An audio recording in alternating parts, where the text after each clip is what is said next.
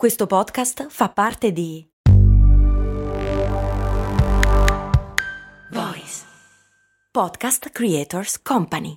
L'annosa questione. Chiara mi chiede: Ciao Giampiero, come stai? Ho una domanda per te e spero possa essere utile per la tua rubrica. L'ipnosi funziona? È possibile rimanere ipnotizzati o è solo un fake? Grazie mille. Allora, in una parola, l'ipnosi funziona?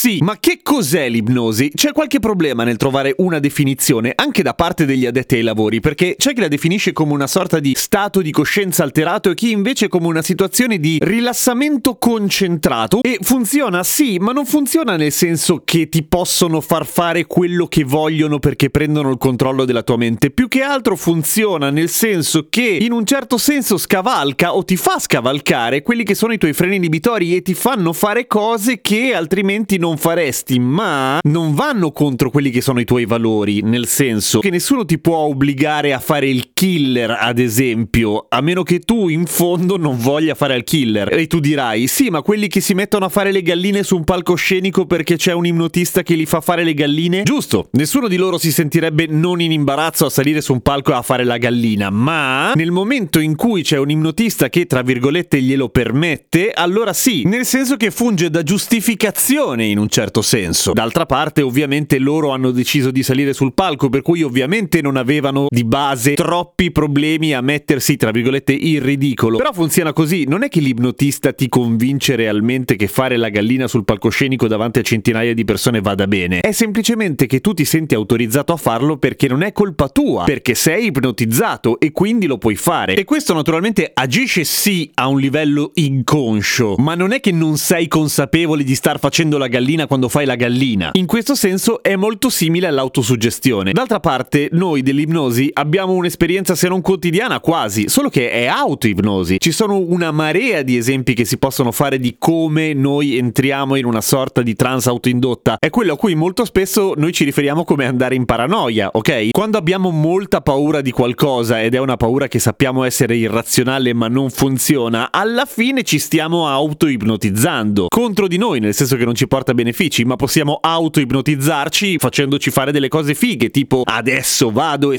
spacco tutto, metafora per dire che andrà tutto bene. Una roba a cui sono molto abituati tutti quelli che fanno performance, che siano sportivi o artisti, per esempio. Certo, se si tratta di un esame universitario è ovvio che non spacchiamo tutto se non abbiamo aperto un libro, però sicuramente quel tipo di condizionamento, di autocondizionamento ci mette nell'ottica di usare tutte le nostre risorse che abbiamo studiato, avere un atteggiamento positivo nei confronti di chi ci farà un esame, se è un orale ad esempio. Al contrario, sempre per stare nell'esempio dell'esame, possiamo aver studiato tantissimo e convincerci di non sapere una minchia e porci molto male, balbettare, dare risposte smozzicate, fare una figura di merda e uscircene con un torni la prossima volta, grazie. Per cui l'ipnosi dell'ipnotista è più che altro un aiuto da parte di qualcuno che sa farlo al raggiungere uno stato di relax che ci permette a sua volta di accedere a tutta una serie di risorse che già abbiamo e che funziona, sì, ci sono prove, ci sono naturalmente una marea di esperimenti fatti con tecnologie che adesso sono accessibili come la scansione a risonanza magnetica del cervello